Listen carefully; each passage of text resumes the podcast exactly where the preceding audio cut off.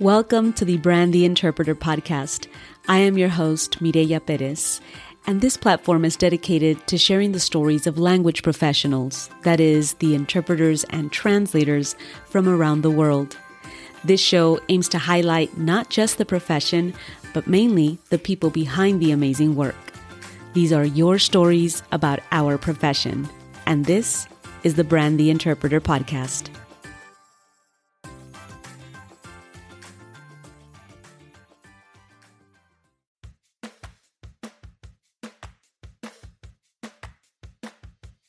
Welcome back, language professionals from around the world, to another season of the Brand the Interpreter podcast. This is Mireya, your host. If you are new here, welcome. This podcast is all about highlighting the stories of language professionals, that is, the interpreters and translators from around the world. Through this platform, I aim to not only shine a light on the profession itself, but also introduce the people that do this work very much behind the scenes and from time to time, I bring in topics that may be related to the language industry and could affect us as language professionals, or perhaps simply help us become better in what we do. So, if you're new, thank you for joining me, and I hope that you enjoy the podcast and ultimately share it amongst your colleagues. If you are a faithful returning listener, welcome back and Happy New Year to you all. I thought of bringing you today's topic as a great way to start out the year after such great engagement with Carlos's episode last month, Knocking on Doors.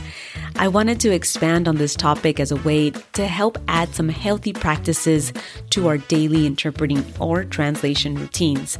And so I hope that you enjoyed today's conversation. And of course, as always, as I always request, help me share this information and these episodes on your social media platforms so that others can also connect with the content, connect with the guests, and enjoy and learn from these episodes. Remember to subscribe to the email list so that you don't miss out on any Brand the Interpreter podcast related updates. I keep these emails short because, well, ain't nobody got time for long and extensive emails. So if you've not done so already, head on over to the website, brandtheinterpreter.com, and subscribe to the email list. Oh, and uh, by the way, before we start today's episode, don't meditate and drive. There's a section in today's episode in which we actually walk through a guided meditation practice. And so it goes beyond saying that if you're driving, do not try this in the car or while driving. Wait until you get back home and you actually are able to fully engage uh, with the experience in order for you to try it.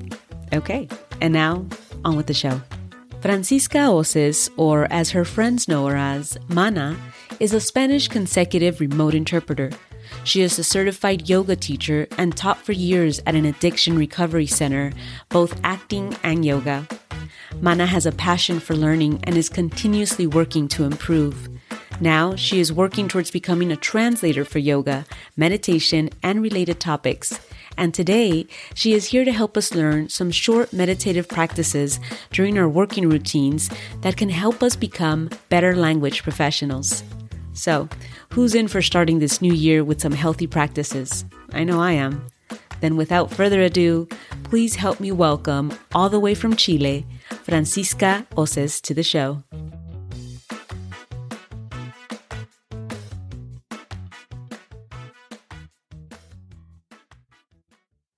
Francisca, welcome to the show. It's a delight to have you here today.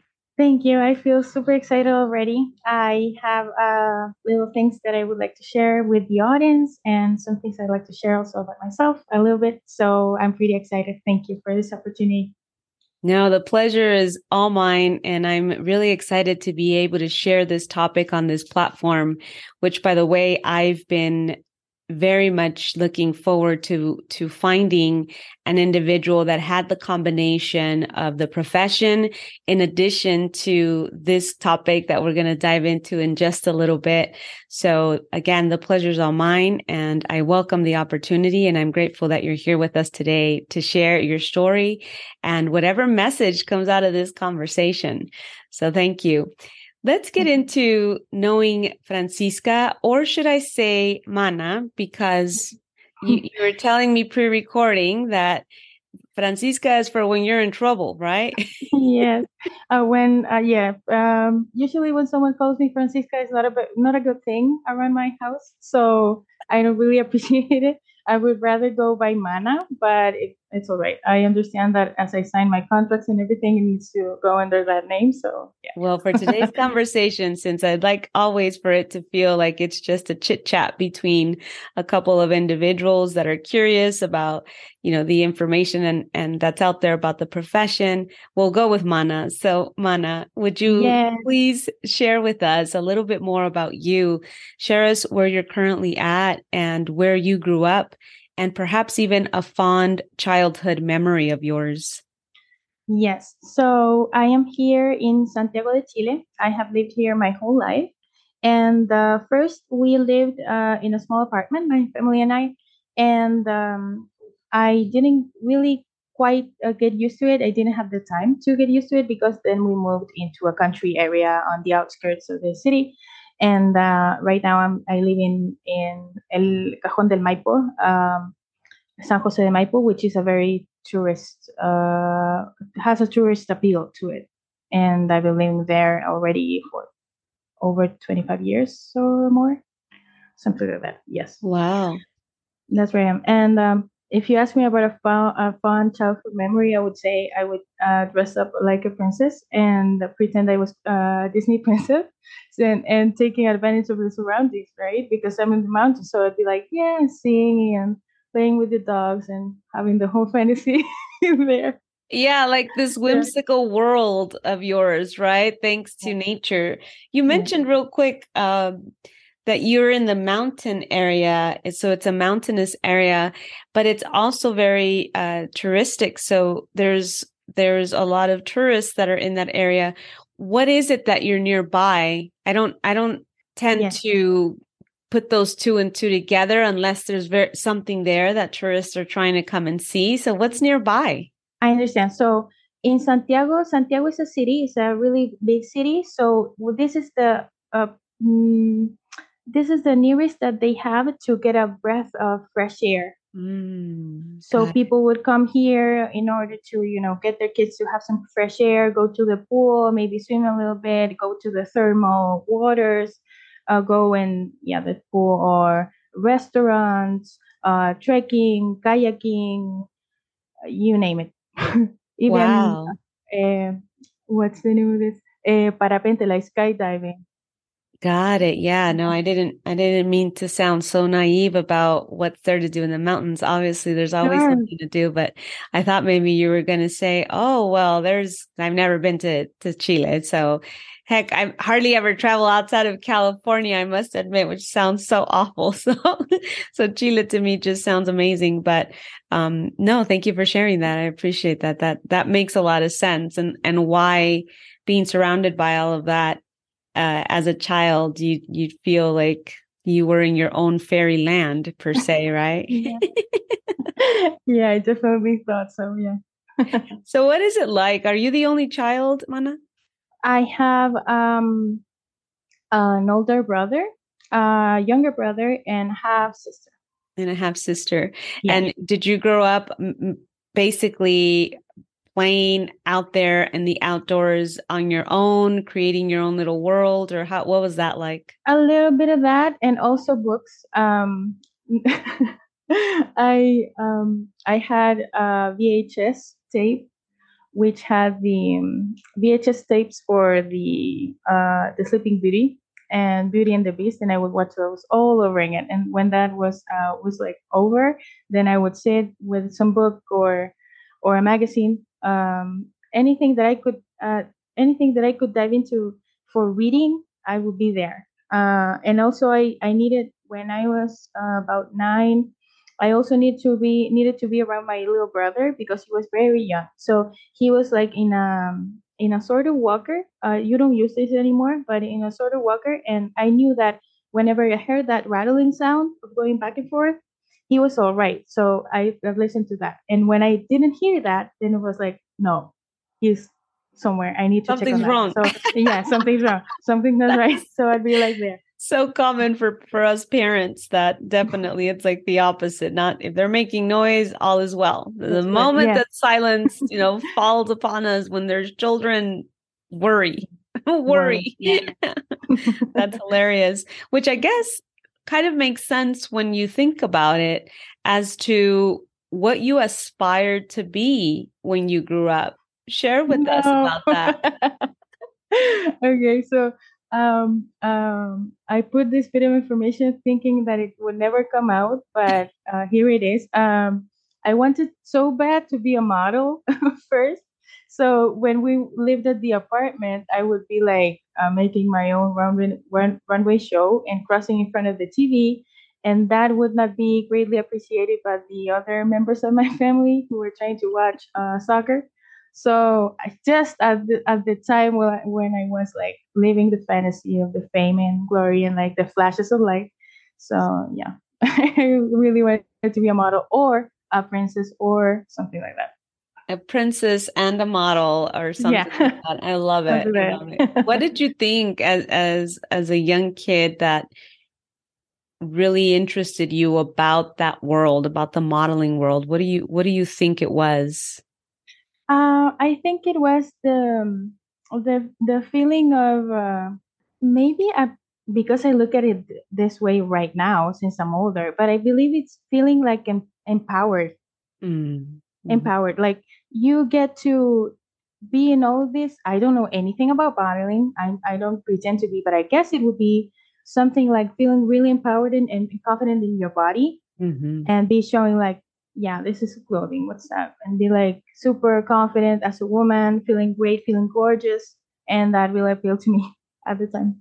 That's a beautiful answer, actually. Uh, you know, especially in retrospect as we think about it, because uh, of course, as we're kids, we're not thinking about the whys behind things we mm-hmm. just we just are doing which is what makes us so courageous i think when we're children. It, it, gives us that that courage to do the things that now we overthink or overanalyze and would perhaps never uh, do unless we're acting silly or something of the sort right? But but realistically speaking it's probably not something that we we would do uh, as an adult. And so thinking back and and feeling like yeah it's it is about the confidence that that they portray and about feeling feeling good in our own bodies and, and feeling beautiful. I love that answer. That's that's exactly what I still think, and we'll get to that in just a bit, that you are still modeling, quote mm-hmm. unquote, mm-hmm. that um, especially that feeling within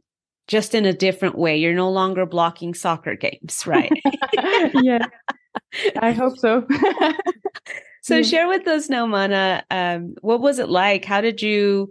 What was school? Were you infused with the English language at school, or was it at home? Or talk to us about your languages and how that came to be.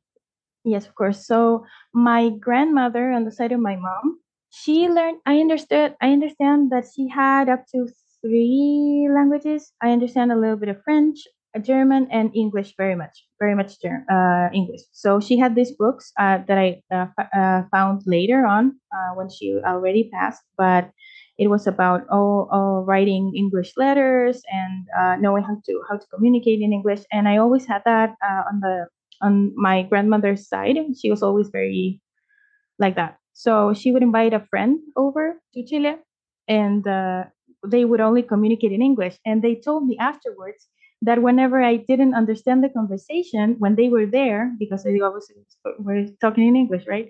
So I would start to cry or throw a tantrum. Yeah, I didn't know that, at the time, but yes, I guess so. Um, and later on, my mom studied German and also studied English, so I had that.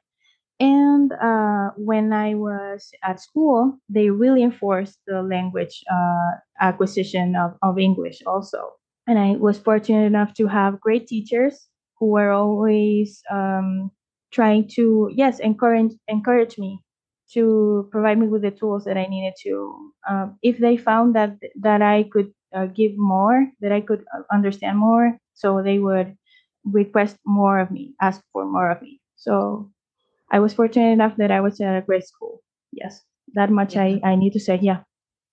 you were you were challenged as as they they would see that you had the potential so i think that yes. right they would challenge you a bit more so you you are surrounded by languages with your family and then of course in school curriculum uh, as an, imposed by you were you ever thinking anything with regards to languages or was it just something that was happening at the time and you weren't really thinking much about it I wasn't thinking about it as a profession. I uh, unfortunately I lived a a thing. Uh, just I changed schools at one time, and uh, this teacher was like pointing me out uh, in front of the other students, like she knows uh, English and you don't, so she'll get further and she'll get further in life, and you will not. And I was like, no, uh, this is bad and i didn't i mean i associated that with a bad thing i wouldn't want to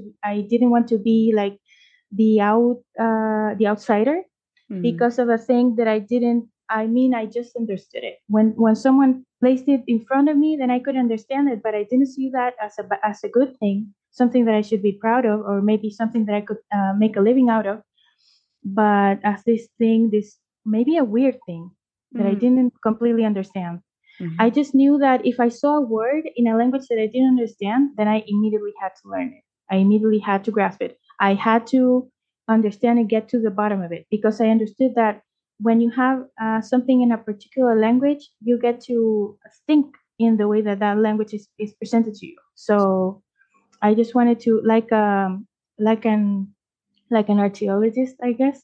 I was trying to find the meaning beside uh, behind words, and I'm not I'm not sure if I saw that as a good thing or maybe as a professional uh, future, but mm-hmm. just as something that I had inherit inherited uh, in me. yeah, and the experience sometimes I think it's it it speaks volumes. In that case, it wasn't feeling right that someone was yeah. utilizing something that you know perhaps it wasn't it wasn't such a big deal at the time um, but in a way to make others feel bad. I'm yeah. sure the intention behind it was to try to encourage others um, to potentially pick up another language or to pay attention, right? But of course, it, it, along the way, something like that, I mean, it made both sides feel bad. Yeah. Right. You, you on one end, and then of course, potentially the kids on their end that they didn't have that opportunity. Talk to us a little bit more about your trajectory then, um, as you went on to to school and university. What were you thinking then in terms of studies, and what was happening with the languages? How are you practicing it? Because we yeah. hear a lot about people picking up another language in a classroom, but then they don't practice it, and so they lose it. So, what was going on with you around that time? So, uh, the first uh, the first thing that I studied was uh, actually was actually Chinese. I wanted to be a Chinese uh, in, uh, tra- translator, interpreter. Well, it didn't have at the end. I don't remember what it said, but I took up to two years and a half. And don't please don't ask me about the Chinese because I I'm really, but I was really into it. Um, and then um, my father because uh, here in chile education is uh, you have to pay it yourself this whole thing about the um, which came later on for people to be uh, have access uh, for free to the university or by by state funding was late was later on hmm. so yeah because i'm um i'm super old not at all so, don't look it so, so um i i my father said i was uh, about to get uh, to change into from one se- semester to the other, and for that I needed to take some tests, right? So I call and say, hey, uh, my number, my name is not, um, it's not in the system anymore. So I would like to know what happened because I need to take the test in order to uh, uh, move on to the next semester. They said like, no, uh, you're uh, you're behind because uh, because of the payments. So I asked my father what was going on, and then then I found out just not not make a mess out of it, but my father has stopped uh, had stopped uh, funding my my studies my studies. So i realized okay uh, here i am. I i haven't finished this. So what do i need to do? Because i need to work and study at the same time in order to get a make something out of myself, right? So I started. I started. Uh, I dropped Chinese, and I started studying acting. Then I studied. I started working as an acting teacher, as a drama teacher, but I realized that my students would get injured if I didn't know uh, how to properly move their body. So I was using yoga as means to um, to warm up before the exercises of drama. But I found out that I needed to get certified in that, so I studied yoga. How did you begin your journey in yoga to begin with before you even started to think about, you know, including that in your drama class? Uh, firstly, I um, I lived through a tough time. My my partner passed away, the which at the time was an ex already. So uh, we be- became exes. I mean, the end of the relationship. And then one year from then, uh, her mother calls me and tells me, you know, this person is in coma. So and then um, well, she passed away. And then from that, uh, one year later, my, my father also passed away. So I experienced a time in which I was asking myself, where is the sense in everything? Where is the, the meaning? Where can I find some deeper meaning that uh, could save me from, you know, uh, losing myself or taking some rash action or I, I didn't know at the time what I was looking for, but I found it. I found it in yoga. And I found that while I was teaching people acting in yoga, I was feeling more alive, and uh, really that made me feel that I that I had a purpose. I had a purpose again. I I had a reason for living that made me really happy, and just to be able to work with the people at the addiction recovery center that I worked for, uh, which I worked for for years now. That is a great opportunity, and I I strongly encourage anyone who's listening to, if you have the opportunity to volunteer anywhere, uh, because that started as volunteering. But then my boss told me, hey, do you want to get paid for this? And I was like, yeah. so, Why not? yeah, it could be. Um, so uh, maybe in between your volunteering, you find a chance like this, or maybe not. But if you can get back, um, if you can give something back to the community, then it's great. It's great. You're really making a difference. And I really saw it. I really uh, was a witness to it. Yeah. What? Where were you volunteering again? Yes, in the addiction recovery center at first, and um, then they offered me a job mm-hmm. there, uh, teaching first in the uh, male and females are separated. So mm-hmm. I started teaching just for women, and then and and trans uh, who identified as women, of course, mm-hmm. and then two men. And this is uh, volunteering yoga classes you were teaching? Yoga and, and acting. Yoga and acting. Yes.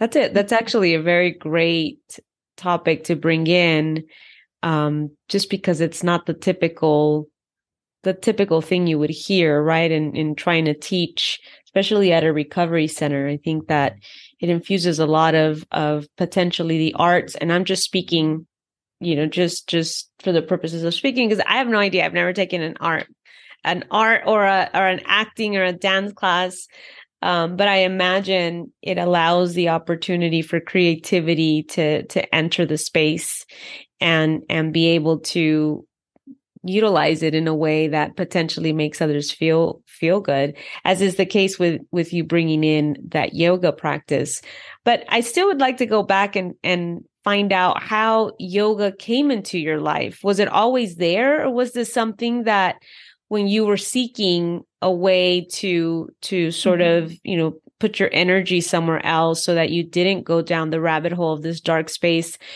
what were you seeking for and how did you end up finding yoga?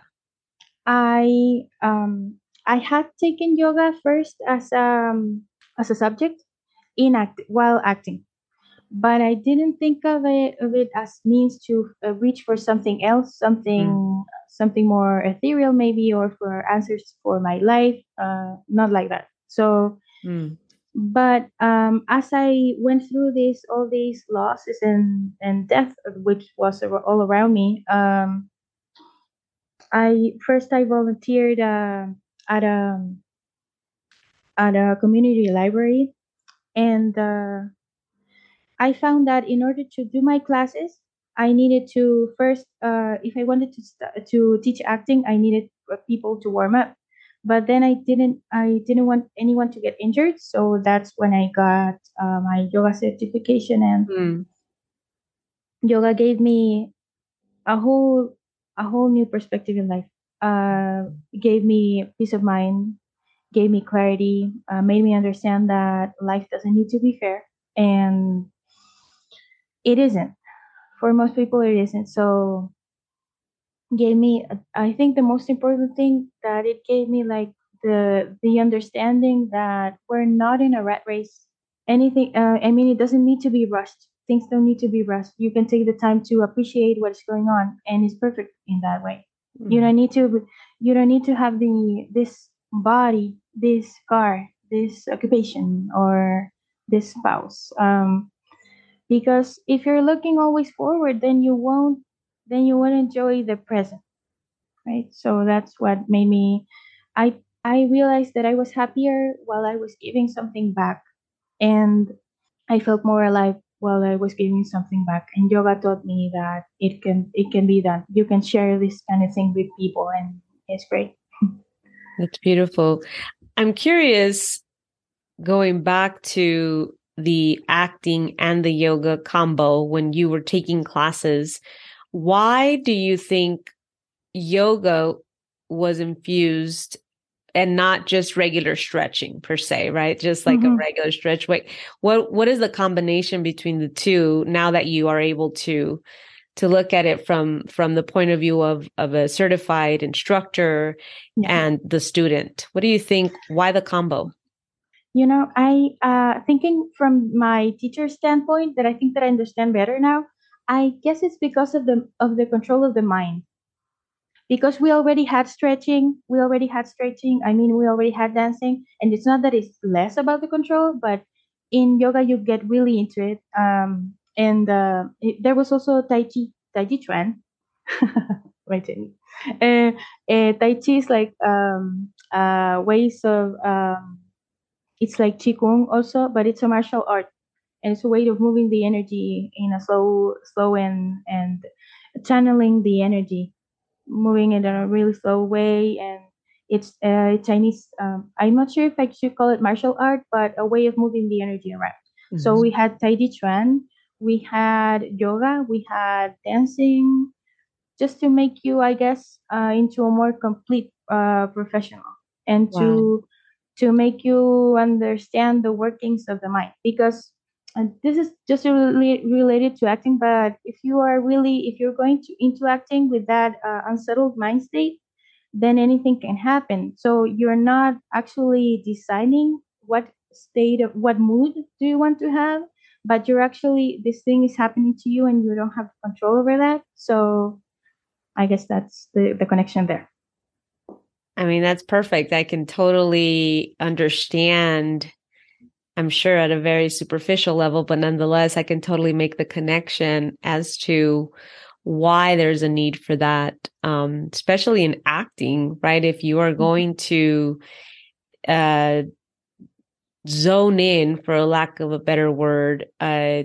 into this character or into this mood or into this feeling, I, I, imagine you have to be very present and, and alert and in tune with what's happening in the now, as opposed to your mind, which we know can go all sorts of places, right? At any given moment. So no, that was, that was beautiful. I, I, I completely understood the why behind that.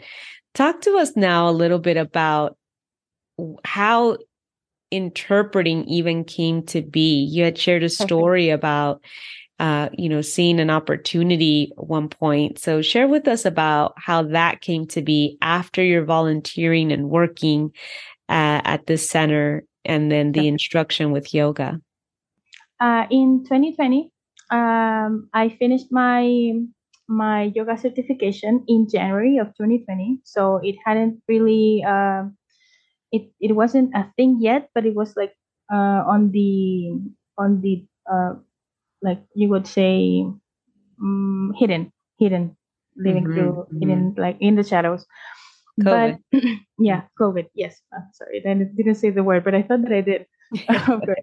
Um, and um, so I saw an opportunity online, and um, I thought it. Uh, I thought about it for someone else first, but then I was like, I could, I could probably do this. So I applied. Um, the person that I was thinking about at first uh, didn't make it. Um, and I'm I'm really sorry about that because I think she'd be perfect, but didn't okay. pass the assessment or did it the assessment mm-hmm. the the whole initial thing uh training and mm. uh oh no um no I'm sorry not training but the assessment the first assessment.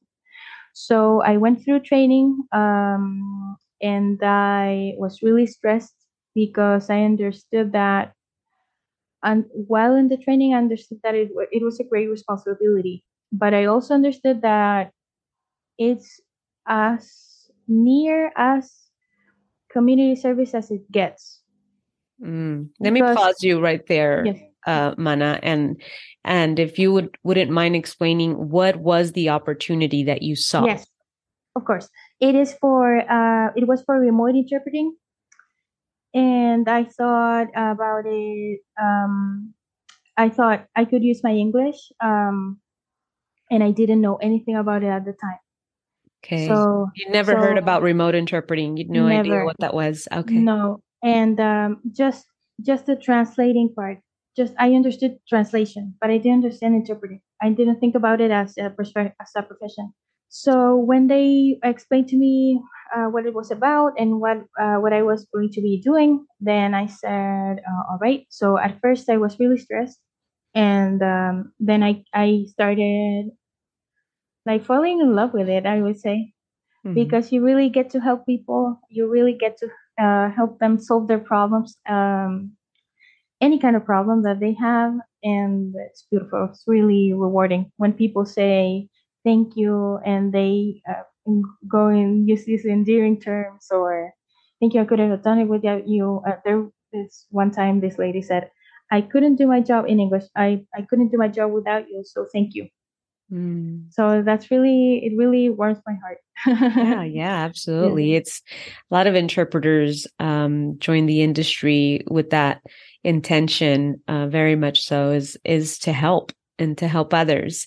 So mm-hmm. you join this part, this company with um, being a remote interpreter what was the first thing that took you aback that really surprised you once you started actually uh, getting mm-hmm. assignments because you started during a time that for many interpreters that had been in the industry for many years has said it was quite a difficult uh, journey particularly going from in person to virtual. You started as as a remote interpreter mm-hmm. um, but you started during a time where conversations were pretty heavy um, you know situations were were pretty bad. So talk to us about the experience that really took you aback as to what you were doing and how indeed you were helping.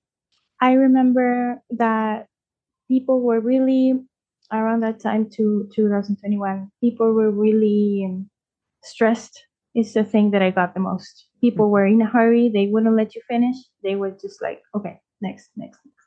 So i understood that this had to be i had to be like against the clock uh taking notes super fast because people were were not they were they were under so much stress or difficult situations that they couldn't they couldn't also handle you uh, being slow or taking your time or just to ask for clarification one one uh, time and time again so i guess i try to make myself leveled in the same level as the situation mm-hmm. to be in mm-hmm. the same level as the situation yes i try to make myself a better professional in order, in order to match those situations because if i ask for clarification more than one time then this person would lose their train of thought. And they were already under lots of stress. And yes of course as an interpreter you have to take some time uh, sometimes difficult assignments. And yes of course i remember. But there's also this. I found out also that with your voice just your voice you don't need to you don't need to actually be there but the thing is you don't have to be robotic either. You can actually be warm. You can actually be present. You can listen that to that person and say uh, you you already said this idea and this idea. Do you mind uh, repeating that part last bit? And people will be like yes yes of course uh, and and make uh, make it possible for you to continue if you need a clarification from from the person.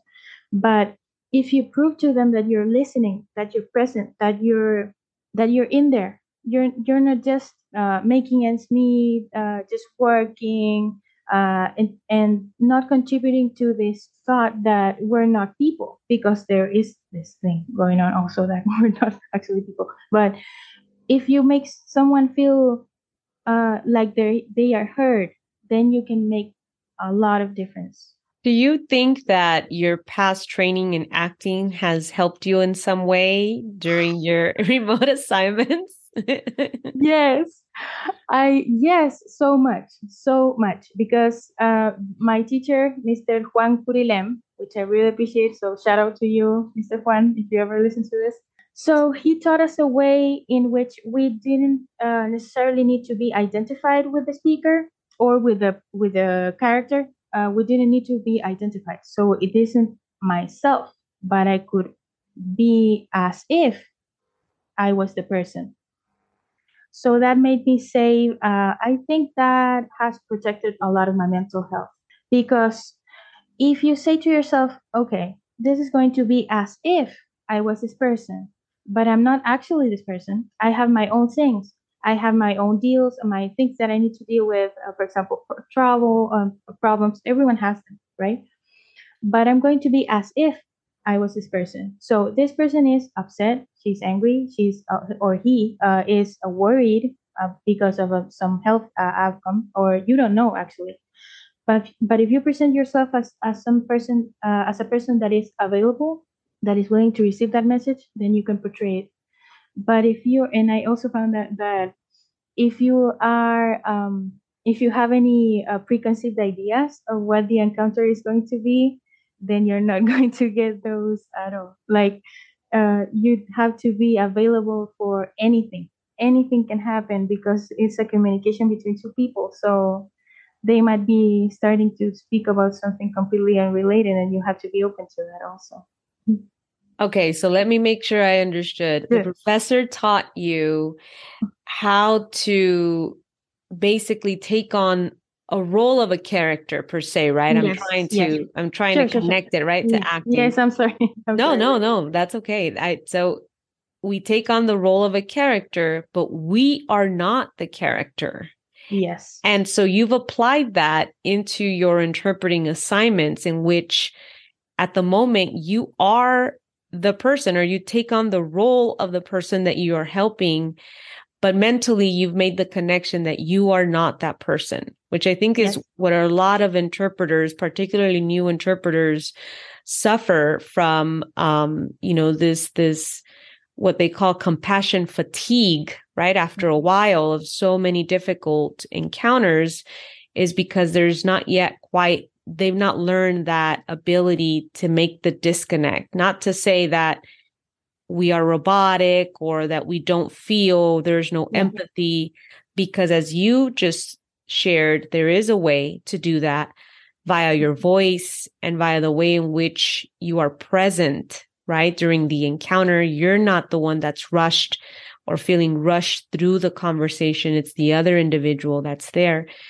but that you're also able to make that mental disconnect of once that call is done then that means that that role that you took on or that character role that you took on yes. is now gone. That is not part of you which is i mean that's a workshop in and of itself. That's so great because it's so true how when you when you i imagine when you're taking on acting classes just like with the yoga practice to make sure that you're present. Um you know the the this conversation about the roles and the characters is basically what we're doing. You're you're still acting mana. Yes i am acting. And i make sure that whenever i i interpret for example you could say any sentence.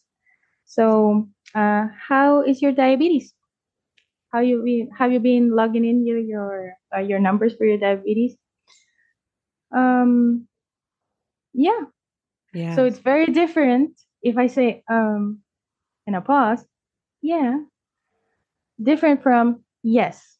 Mm-hmm. so the of course i mean of course sometimes the doctor is right there with the patient we'll be able to see them. So it gets a whole body language and things that things that i don't see but if I uh, try to make the message as close as, to pos- uh, as possible to the intended thing, if that means a pause here and there to make it match, then that's a that's a, a thing also for me. I at least I'm not sure if that's a thing, but no, yeah, that's I I love how when we are able to make the connections between things that we think in our lives are completely disconnected and then we come to realize that not at all. Everything everything has a purpose and everything has a connection. We just maybe don't even don't even realize it at the moment. But like in this particular case all those things that you thought were were doing or were being a part of your life for one specific reason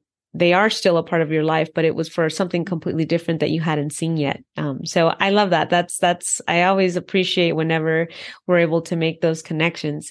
You did speak about something that is a perfect segue into the topic of today's conversation, which does have to do with that um, mental health for interpreters, particularly those that are going through several encounters that are really difficult, or maybe that one encounter that, you know, just really tips us over. Um, there's a lot of conversation with regards to these topics of compassion fatigue which is you know you're you're basically at the tipping point with the compassion that you're giving and that you're feeling not because you're over it per se but because there's only so much that your body can take in term in terms of that emotional aspect right? Um, or the vicarious trauma which a lot of interpreters speak about um, you know that happens after a period of time with if you don't learn how to channel you know the, the, this emotion and this energy into something else. And you spoke a lot about um, being present and having that mental clarity. So let's get into if you will what are some of those practices that as interpreters we can actively utilize after an encounter to make sure that we make a disconnection? And before we get into that i just want to make mention that Mana uh, had re- responded to a post from Carlos Carlos's Nunez episode in which I shared a highlight reel and it was about how meditation he felt has allowed him the opportunity to, to better concentrate specifically for interpreting encounters. Um, and so he went off on a whole 10 day retreat. We're not going to do that. We're going to try to give you some practical tips uh you know within this this few minutes of of the the episode but but let's get into how that how it helps uh how you brought this into your own practice into your own interpreting uh practice and then and then we'll get into what we can do um, in terms of practices like right after a call or something like that. So, yeah. uh, so let's first begin with how this all began for you and how you started utilizing it in your own practice. Sure. So it is a really uh, important important part of yoga, and um, yoga has eight limbs. We call them uh, limbs, and for for one of them, it is the asana practice, which you already know as the body postures and everything. And one of those also is dhyana, and it's the meditation practice. And uh, you have it, I mean, you could get really uh, dogmatic, I, I, guess, and say uh, they don't mix together. But I think uh, this whole uh, eight limbs come together as one when you're practicing all of them at once, I guess. So, so there's the, I'm sorry, like, yes. this is, by the way, a learning experience for me as is every episode. So there's going to be a lot of questions. Let's sure. begin first with you mentioned asana, which asana. is the body posture. The body postures. Yes. So for someone that is interpreting remotely, So you whether you're sitting down, that's that's huge. Just I mean, we've already started off with something super important, which is body posture. Body posture, yes. Um, I would say um, I don't want you to be uh, going to a retreat to Costa Rica. I'm not sure if you could do that, but I, uh, if you would like great. that, sounds great. Yeah. I'm not sure if you're going to be a yoga teacher, but it's really important to have uh, body posture mm-hmm. because, um, as my teacher said, uh, we get really um, the back of our legs, the muscles that are in the back of our legs, get really tight from um, from all the sitting we do mm-hmm. around the day. Mm-hmm. So it's better for uh, and they found out that Asian cultures did not have this problem because they don't sit in chairs. So don't sit in a chair.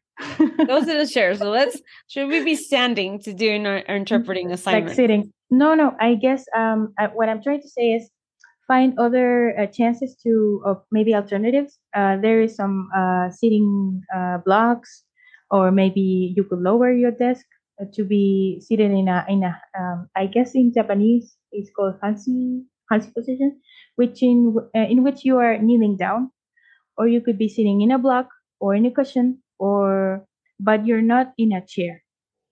Mm. This is really revolutionary, I know, but I know, right? It's like so it's alternative sitting options. Yes, alternative sitting. Yeah, in order to um, make you uh, also feel more connected to your body.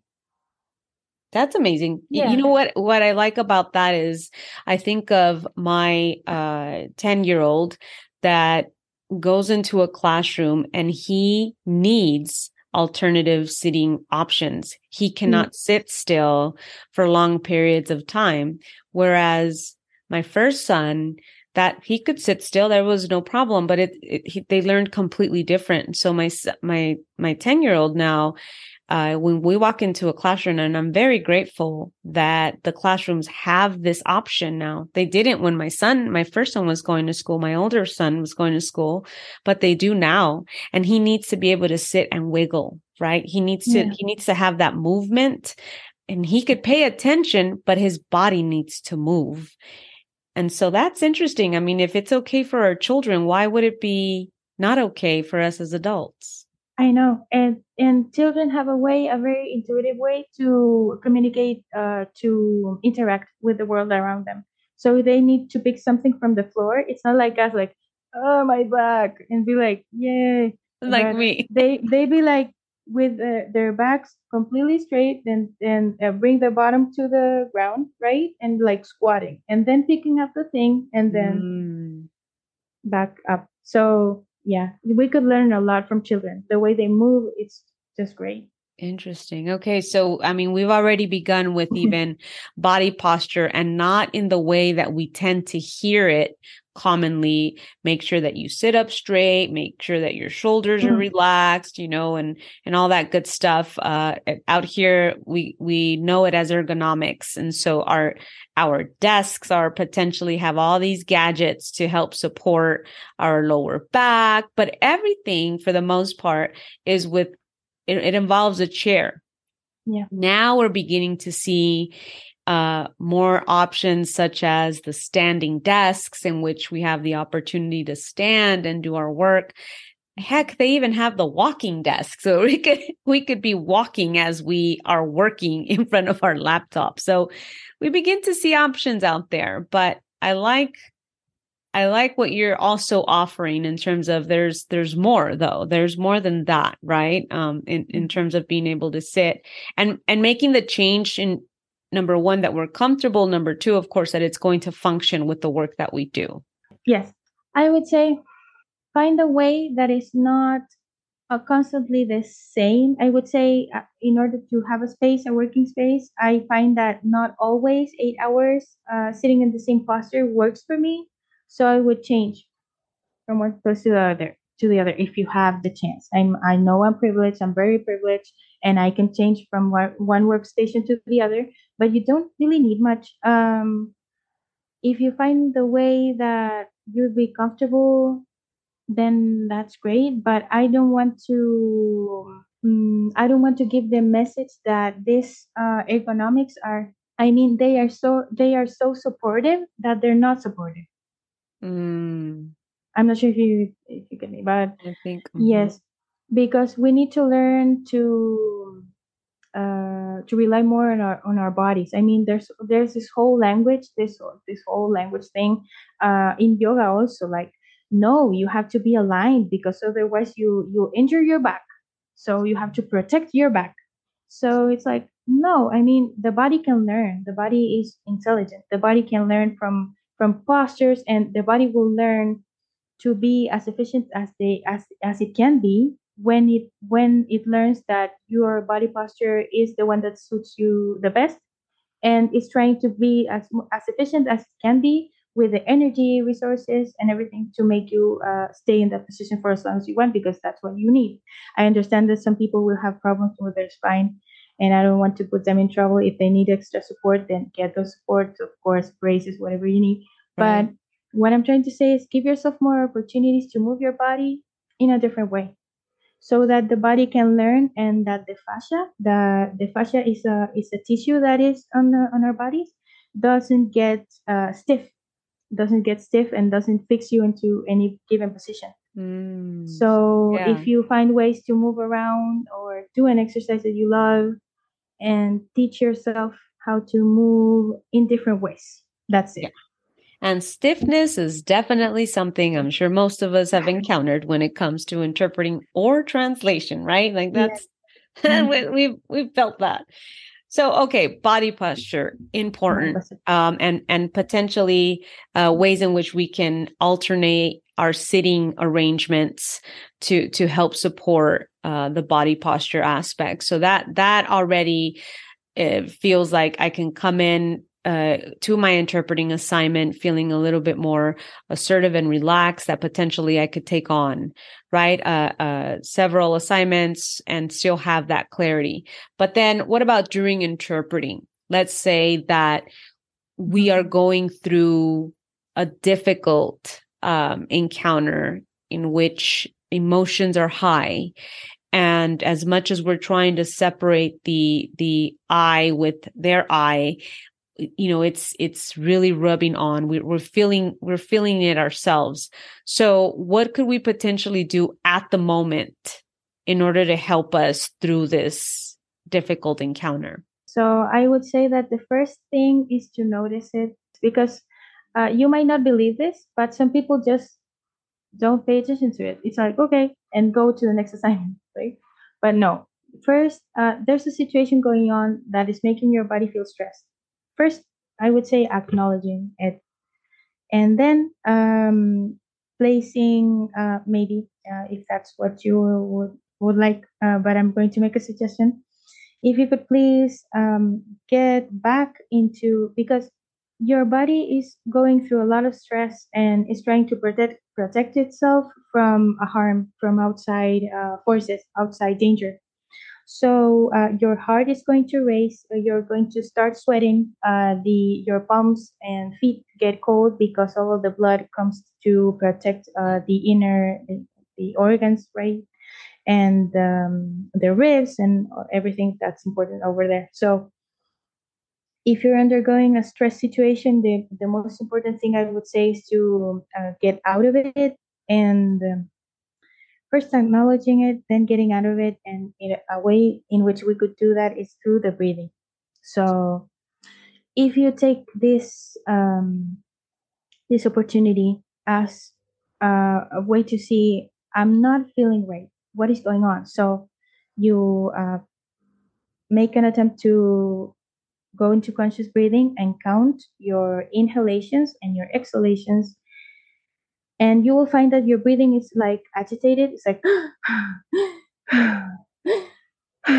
so what we're trying to do is close the mouth and breathe in and out through the nose so take your time to breathe in take your time to breathe out and this might be easier if you're uh, first inhaling through the nose and exhaling through the mouth. That's all right. But then go back to inhaling through the through the nose and exhaling through the nose also.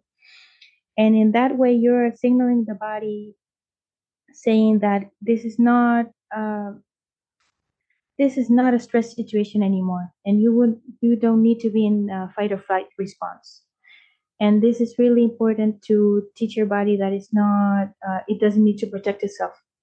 So i would say uh, breathe in count your breathing and give yourself some some love. Show yourself some some compassion some some understanding so acknowledging it. So while we're interpreting and we're starting to feel the sweaty palms, um, the speeding, yeah, the speeding, the speeding heart rate, palpitations. We can acknowledge it and realize that oh this is happening right? I'm i'm feeling this as if this were me or i'm starting to feel in this way. So we acknowledge it and then we take deep breaths, uh, intentional deep breaths, uh, inhale through the nose, exhale through the nose. Hopefully, you're able to mute your mic. you're yes. not doing it with an open mic. There are yes. opportunities. And I know that our mind can go there in terms of what we are doing at the moment versus what the mind can do on its own. Um, and if you don't believe me, check when the next time you're reading a book um, that you're you're you know you're reading you're actively reading but your mind might be somewhere else and then you have to go back and say what did i just read? Right? That you were reading. So your mind is able to do that. So i believe that we are definitely able to to to be interpreting but also you know mindfully um acknowledge that something is happening and and so saying okay this is the moment and then as soon as you have the opportunity i'm going to pause my mic or if i'm in person i'm going to try to take when someone's talking and i'm listening mm-hmm. right i'm going to try to yeah. take those deep breaths mm-hmm. because then I, I suppose that what's happening too is we're bringing it to light like you said when we bring it forward and acknowledge that it's happening you're able to to in a way give you permission to tell the body it's okay like you're you're instructing right now right? Really what we're mm-hmm. trying to do is tell our body this isn't us this isn't our, our fight or flight moment there is no need for us to for the body to go into this reaction you know we're okay we're safe right? That's really what we're trying to do to tell our body. So in the mm-hmm. moment of interpreting this is a practice that we can do. What happens now i'm done with my assignment and I'm able to either walk away, um, you know, or or end the call, however, whichever uh, modality we're in. What can we do now to help further, um, you know, that that kind of self protection, or uh, you know, as a way to basically not have it affect us as much because there are encounters that just really you know the the the feeling is left behind, it kind of lingers in your body. So, what can we do as a potential practice to be able to help us with that? I wouldn't say this is meditation related, but I guess I could advise you to write it down. Why? Uh, because writing can be meditative, I think. Writing, right? I yeah. think, yes. Because um, at the time, you are just going to want to put it out there and tell it to someone, but because of confidentiality, you wouldn't be able to. So just write it down and then look at it and see this is what is causing me, this part right here is what is causing me to feel this way.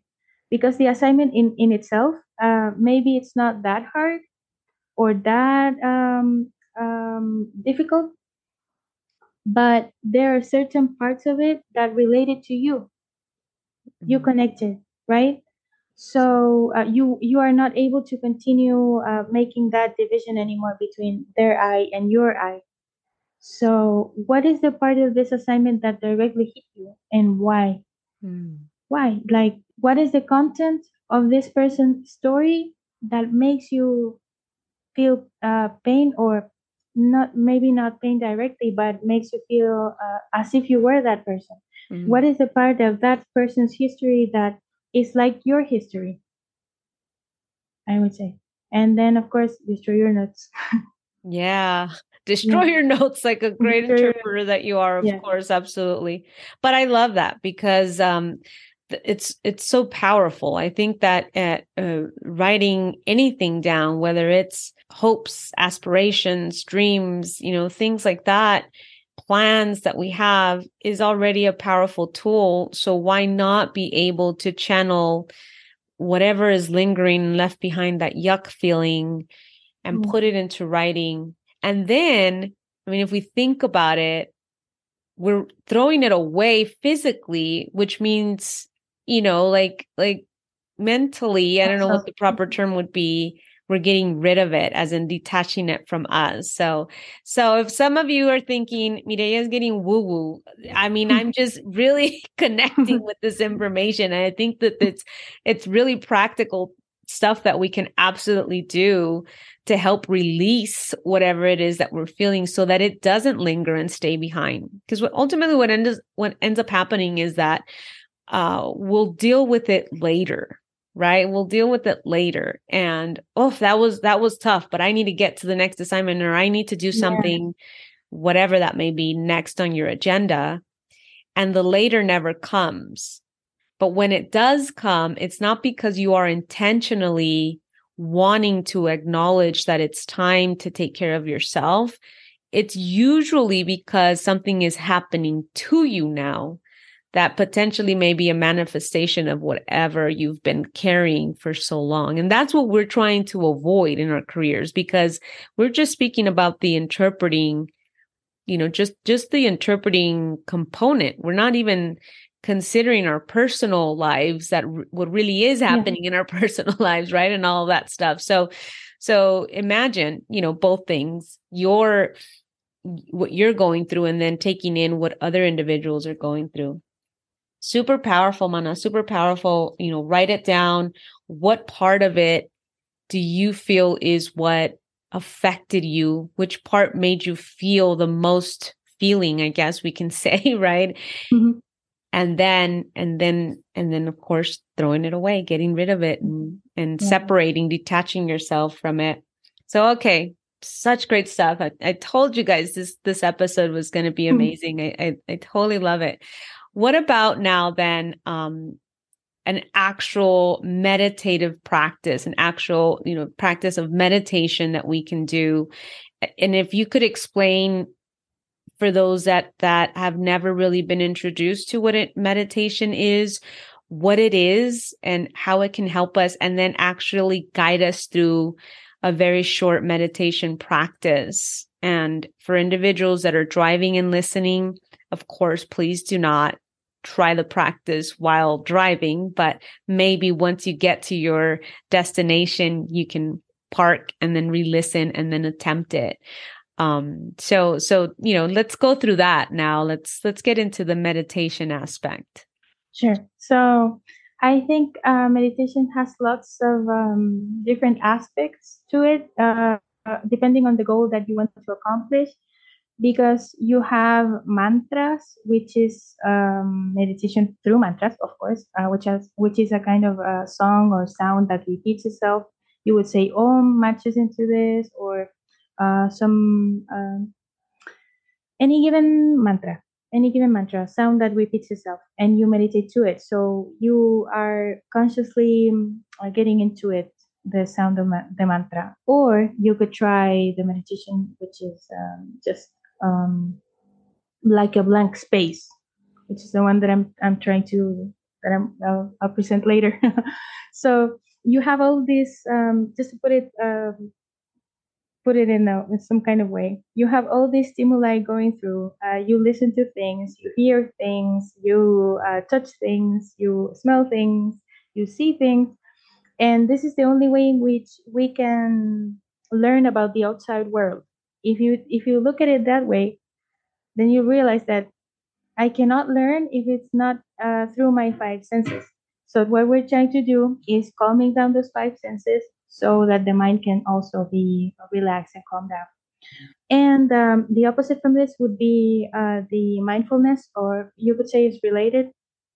Mindfulness is when you are really present and you are paying so much attention to the things that you see you smell you hear you you taste everything and this is a way of conscious meditation as well. You have uh, Metta Bhavana, which is a meditation for the for forgiveness and for love.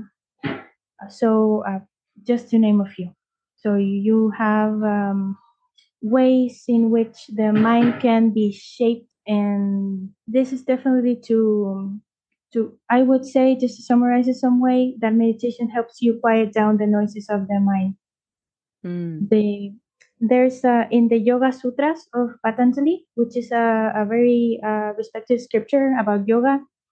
It says on the first uh, sloka, the first phrase says Yoga Chitta Yoga Chitta Vritti Nirodha. So uh, don't quote me on that, but it is the uh, the yoga is the cessation of the mind's modifications. You would say.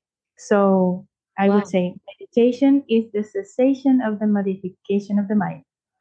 Wow. Just to name it, just to say that way, uh, would to put it some way.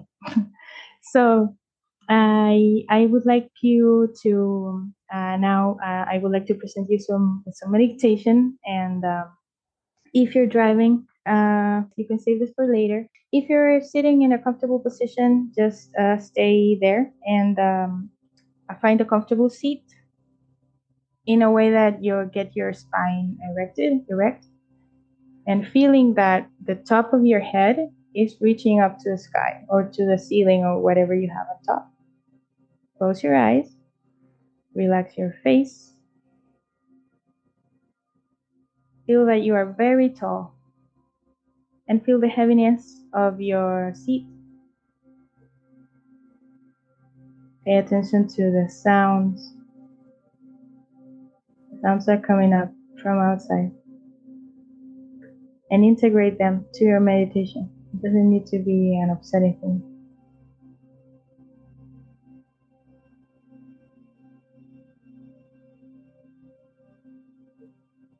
Focus on your breathing. How is it?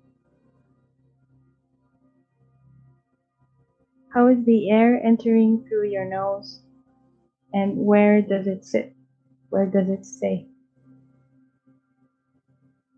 And when you're exhaling, where does it go?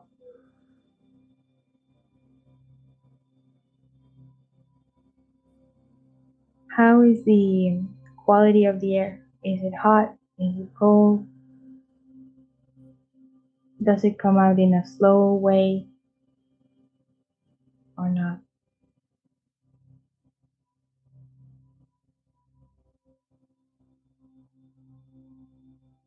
Relax your wrists, your elbows. Now we're going to do the following.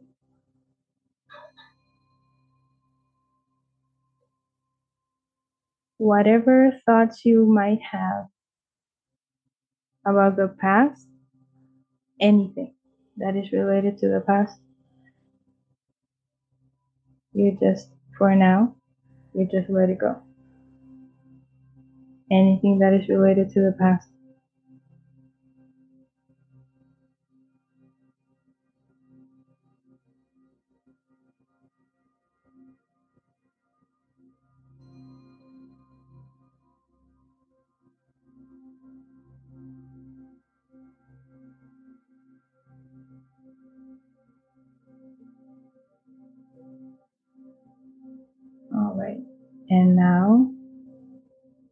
Whatever thought you might have about the future, let it go.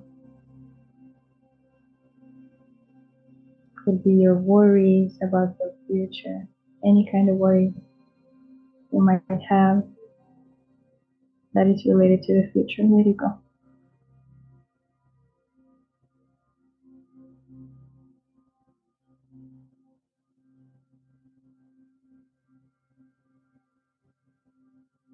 Come back to your breathing. If there's a thought, do not get entangled with it, but just observe it. Oh, this is a thought, and let it go.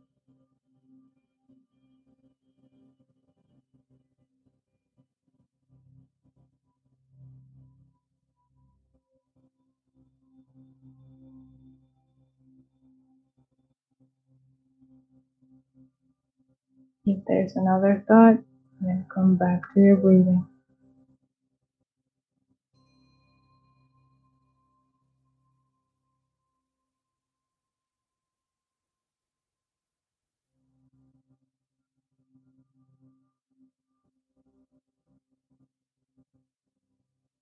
Now we're going to count to five, and we, when we are finished, when we count to five, then we are going to be back. So I'll count to five right now. Three, one.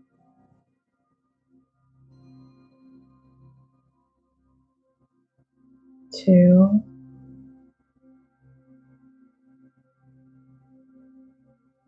three,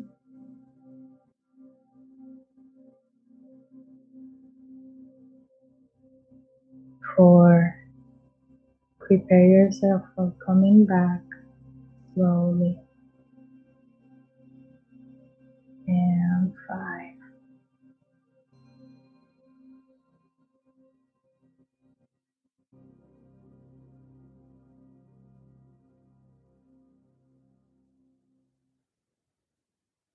I mean, wow, I feel like we should end the episode right now just so that we can take this all in. There is so much in that moment. Um first first of all, I just want to highlight the fact that uh, you know, I'm not I don't practice meditation. I've heard about the benefits of meditation in many aspects of things that we can do personal, professionally, you know, um but I've never actually practiced it. I've tried on my own, but it's not a practice that I feel that I'm good at. And it comes to, it, I come to find out that there, there's no such thing as that.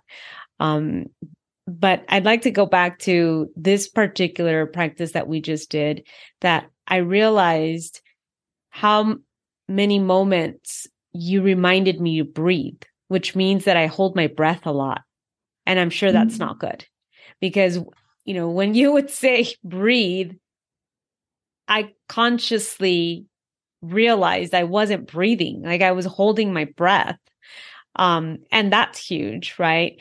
And and I feel just in being able to reconnect with the breath, it's it's it calms you, you know. So if it even if it's just that at the very least, if we're feeling very high energy or very high emotion because of an interpreting account encounter that we just went through that was difficult that that is one way to to bring us back to to center if you will right? We're not the thinking about the past would have been the the encounter that we just had.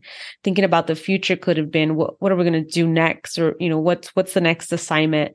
But just mm-hmm. being able to to kind of center us at the moment and focusing back on our breath so that we can relax. And of course i'm i'm certain this takes time to be able to really sit comfortably with this because for for many people sitting still and in silence might feel uncomfortable right it not it might not be part of their I don't know of their of their practices because we're always on the go for many of us. So uh, I love that we could have that we could do this in a matter of a few minutes, really quick. As you can see, it's not going to consume your day, and yet you're able to come to many realizations just in those few in those few minutes. Before we recorded, um, Mana, you had talked about even being able to do this while you're waiting for a cup of coffee share with yeah. us how we can meditate while we're waiting for our coffee. What, what would that look and sound like? Great. So, um, first, a little bit of uh, background. Um, I, I wasn't familiar with my mindfulness up to last year, I guess. And then a friend of mine asked me to join, right, her uh, mindfulness practice. And she said, okay. Uh, she began like this. Right. So, uh, thank you for coming here. I would like you to please uh, sit the um, the drink that you have in front of you could be a mate, could be tea, could be coffee. So just be really. Uh, the thing is, um, I guess that for for some people, you have your actual uh, coffee machine, so you can actually smell it and pre- prepare it. So in that whole process of uh, placing the beans or whatever you have to um, to make it to yeah to make it work the machine and things in the meantime you can be like ask yourself to be really present and thinking maybe about when you when you touch the beans be really present like this is a um, this was actually um, a plant right this is the fruit of a plant how does it feel? What is the texture? What is the color? And then when you finally have your your drink in front of you, just pay attention to your your hands. How do they feel uh, when you're holding that cup? Do you hold it with one hand or two? Do you hold it with your right hand or your left one? Are you fully touching it? Are you just grazing it? What does it smell like? Is it hot? Is it cold? What is the sounds that, uh, what are the sounds that come from outside? What does this smell remind you of? What is the difference of the temperature between your hands and the cup? And once that you sip it, you imagine like everything that is going on. Your body makes the whole uh, swallowing impossible. And take a moment to think all of that work that has gone into that cup of coffee. That person that was just on the coffee uh, on the coffee grounds, you would say, or uh, working to make that make that possible, make make for uh, make it possible for coffee to grow first, and then to be in a packet for you to buy it, for you to actually use it, for that to become a cup of coffee. It went through a lot. So just to be conscious of everything that and also you can take this to a no, to another level because you also went through a lot to be in the state you're in right now. You also went through a lot to be in this morning that you're in. you are not the person you were yesterday. And uh, so take a moment also to ask yourself how is my body feeling? How is my posture? Do I hold tension anywhere and why? Do I am I thinking about this or that and why? Why does it appear? Why does this cup of coffee maybe remind me of a person? If it does. Or why am I thinking constantly about this idea? So this would be an yes, an a great exercise to do, and I hope you can do it. yeah, very so, great. Even with the cup of coffee, see, there's like no reasons why we cannot instill in our daily routine call it whatever you will. At the end of the day, what we're doing is slowing down. Let's just slow down for a moment, right? How many of you have ever put so much thought into one thing that's really in front of you without criticism, you know, without without judgment and just really looking at it for what it is and everything that that went through it. I feel like if anything it brings us to a moment of appreciation because i certainly would appreciate my cup of coffee that much more knowing how much went into it um, and and and if anything that's really what what comes out of of these small little activities or practices infused in our daily routine is reminding us to to take it slow even if it's just for a moment before all the crazy happens and then being able to come back to that perhaps at the end of the day. I want to take the opportunity, Mana, to thank you for being here today, for sharing your story and sharing all of these different little practices that we can infuse in our daily routine. I feel that it was important that we brought something like this to the audience at the beginning of the year so that we start our year and the rest of the year uh, with practices that are that are here to help us, that are here to center us with with who we are and why we do what we do, and so that we can continue doing what we do we need to be able to, to, acknowledge that we have to take care of ourselves first in order to be able, you know, to to help others. So, Mana, before we go, I'd like to give you the opportunity to share any last recommendations that you would like to share with the interpreting community, whether it's for the seasoned professionals or for the new generation that's coming into the language industry. Any recommendations you'd like to share? Yes, I think that it's uh, all through um, all through this conversation. But uh, if you haven't already, I'm really interested in um, you, the listener, the person that's hearing this right now. I'm really interested in you taking care of yourself. Please take care of yourself because uh, this is the only body you'll have.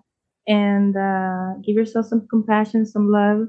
It's really important that you also take care of yourself because you're already doing making such a difference, making someone communicate, being able to communicate, whether it be as a court interpreter, a medical interpreter, a community, a conference interpreter, whatever, wherever the place you might be, you're making such a difference. So it's really important for you to take care of yourself. And I would also like to recommend a free app that is available on the Google Play Store, App Store, uh, whatever you uh, is your device. It's available for cell phones, and it's called Medito. Medito. It's free. Uh, you have all of these different options for meditating. It teaches you the whole process, and I really hope for you to use it and make the most out of it. Thank you. That's a great resource. Who doesn't download apps now? so definitely, I'll make sure to include that if possible, link in the show notes as well. Thank you for sharing that. Anywhere that our listeners could find out more about you and the work that you do. Of course, I um I guess that it would be my Instagram or maybe LinkedIn. Uh, you can find me as Mana uh, Francisca Oces image and in Instagram I'm a huge nerd of Dune, so you can find me as Mana Bene Gesserit. so yeah, it's Dune nerdism right there. So yeah, I'm available if you ever want to talk about uh, this or maybe something else. And thank you. Definitely. I'll make sure to include the links in the episode notes. But for now, again, Mana, thank you for the opportunity. Thank you for being here and namaste. Namaste. Hey, thanks for sticking around till the very end. If you'd like to connect with me, head on over to the website, brandtheinterpreter.com and click on the Connect with Me tab. You can also stay connected on social media, Instagram, Facebook, YouTube as Brand the Interpreter or Mireya Perez on LinkedIn. Till next time.